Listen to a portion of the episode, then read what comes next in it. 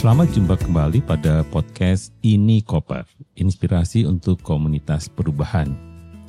Saya Dani Wahyu Menggoro dari Inspirasi Tanpa Batas atau In Spirit. Saya ingin berbagi pada NDC ini tentang bagaimana membuat kampanye yang efektif.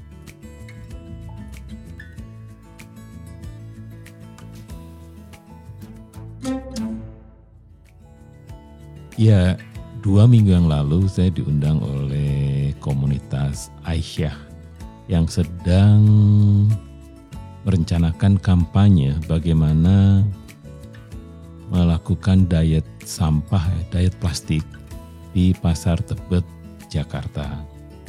Mereka sudah melakukan berbagai kegiatan pada awalnya saat mereka melakukan kegiatan kampanye di awal. Banyak dari para pedagang maupun konsumen di pasar Tebet yang mengadopsi pesan-pesan perubahan mereka.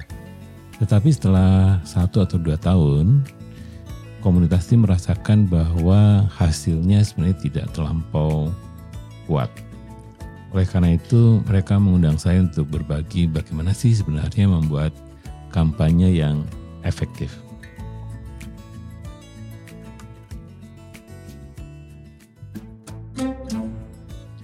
Ya betul, kampanye ini sebenarnya adalah perang persuasi.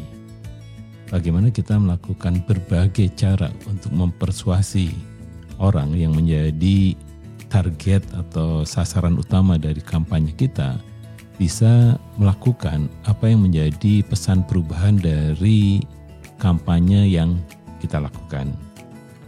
Oleh karena itu di sini sebenarnya pada saat kita membuat kampanye kuncinya sebenarnya di komunikasi sukses dan gagalnya kampanye itu di komunikasi. Apa sebenarnya pesan perubahan yang ingin disampaikan kepada audiens? Nah, kadang pesannya bisa terlampau umum, ya. Kemudian audiens juga sebenarnya hanya concern atau peduli, tapi tidak bisa melakukan apa-apa. Misalnya, selamatkan hutan. Bagaimana caranya menyelamatkan hutan kalau saya tinggal di kota? Oleh karena itu, salah satu yang menjadi ciri dari pesan itu adalah yang disebut dengan pesan tunggal. Tanam pohon di rumah. Nah, itu semua orang bisa mendukung kegiatan itu. Bawa kantong plastik, bawa kantong kain ke pasar. Nah, itu pasti orang bisa melakukannya sehingga di dalam kampanye sebenarnya pesan menjadi kuncinya. Karena sebenarnya kampanye itu adalah bagaimana kita meminjam kekuatan-kekuatan yang sudah ada di publik. Nah, bagaimana kita membuat pesan? Ada beberapa tips sebenarnya yang kita bisa lakukan. Yang pertama adalah pesan harus tetap ringkas dan sederhana. Misalnya kata peduli dibandingkan kata pungut lebih sederhana yang mana gitu. Ya peduli lebih konseptual sedangkan pungut bisa dilakukan oleh semua orang. Ya. Nah, ini yang menjadi penting sebenarnya bagaimana menyusun pesan yang simple ya, sederhana, tapi juga ringkas. Ya, jadi bukan sekedar sederhana ya, tapi juga ringkas pendek. Nah, yang kedua sebenarnya adalah bagaimana setelah punya punya pesan, ini yang kadang disebut sebagai sebuah mantra. Nah, mantra ini harus ada namanya gitu. Ada identitasnya. Nah, setelah punya identitas, maka sebenarnya tugas dari proses kampanye melakukan apa yang disebut dengan memperbanyak atau menciptakan banyak event yang memungkinkan semua orang itu bertemu, berkomunikasi, saling dukung, dan seterusnya. Jadi di sini sebenarnya adalah kunci dari kampanye adalah banyak melakukan event-event kreatif dari apa pun. Kadang tidak nyambung dengan pesan utamanya, itu harus dilakukan. Nah yang berikutnya sebenarnya yang yang ketiga yang menjadi tipsnya adalah bagaimana yang sedang bercerita tuh bukan organisasinya ya tentang saya begini, saya begitu dan sebagainya, tetapi justru memperbanyak orang bercerita. Oleh karena itu yang akan cerita orang-orang yang kemudian sudah setuju dengan pesan kampanye yang kita lakukan. Nah, di sini juga yang paling penting adalah bagaimana kita selalu melakukan apa yang disebut dengan proaktif. Ya, pesan-pesan kita sifatnya proaktif, bukan merespon pesan orang. Ya, sifatnya itu bukan mengomentari pesan orang, tapi kita lebih apa? Lebih maju dibandingkan merespon, yaitu melakukan proaktif. Karena itu kita ada di depan, bukan ada ya selalu merespon apa yang menjadi misalnya kontra dari kampanye yang kita lakukan. Nah yang lain sebenarnya yang menjadi menarik, yang kelima itu adalah bahwa informasi dari kampanye itu sifat strukturnya tuh harus logis gitu. Sehingga orang tahu apa yang harus dilakukan, bukan satu apa satu pesan yang complicated ya yang rumit gitu sehingga orang sendiri sebenarnya ini pesannya apa ya oleh karena itu tindakan-tindakan yang dilakukan oleh orang yang menjadi sasaran kita, orang akan sangat sederhana. Yang tadi kita belajar tentang bagaimana antara kata peduli dengan pungut. Memilah sampah di rumah, memilah sampah di mana begitu. Buanglah sampah pada tempatnya. Nah, hal-hal ini itu yang memudahkan orang untuk mendukung pesan-pesan perubahan kita.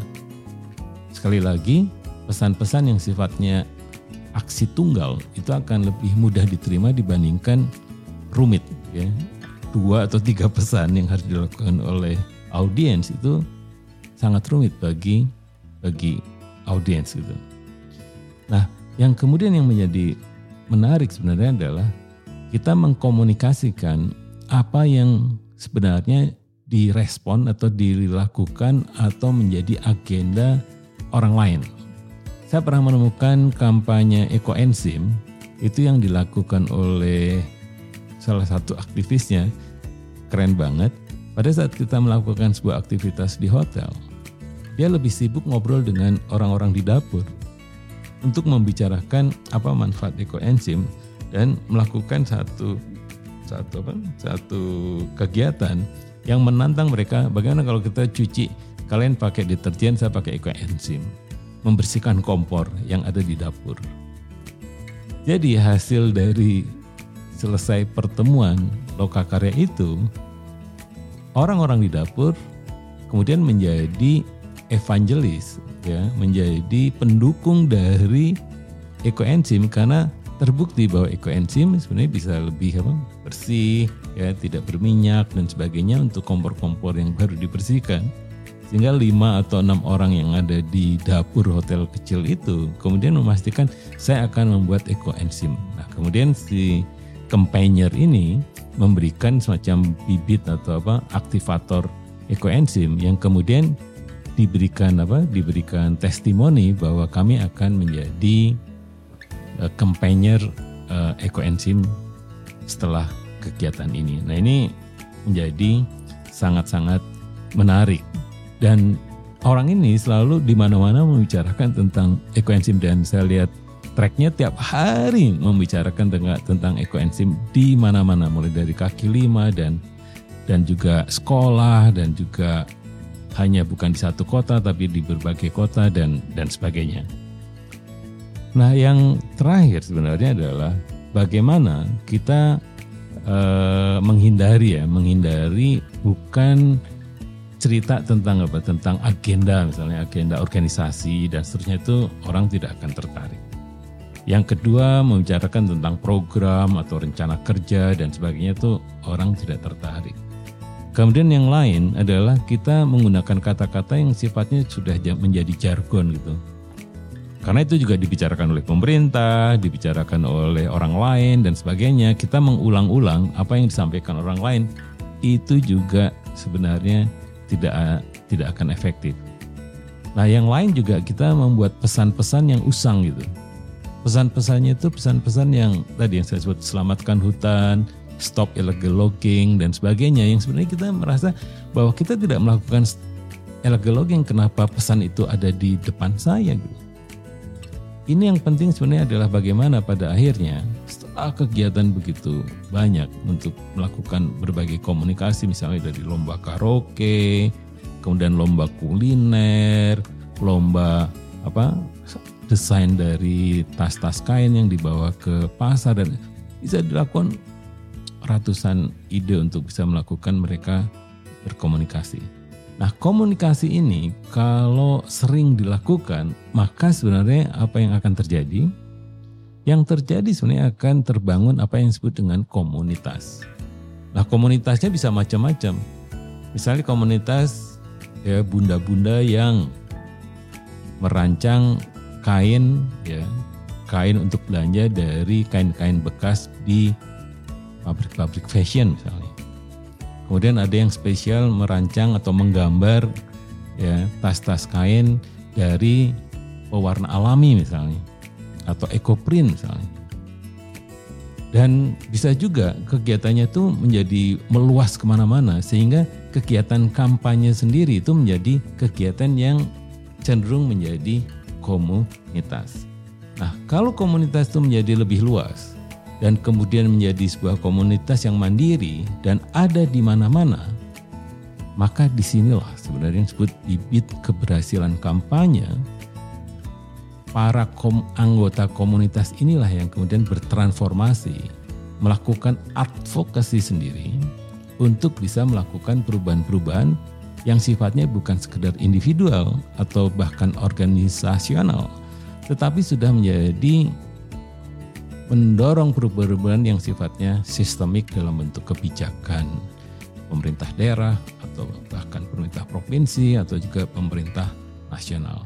Nah, kalau kampanye sudah sampai pada hal-hal yang sifatnya sistemik dan dan apa dan berkelanjutan, maka di sinilah yang disebut bahwa kampanye kita menjadi sangat efektif.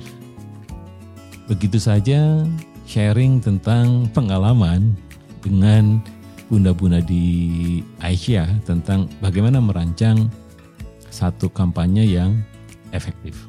Sampai jumpa pada podcast edisi berikutnya.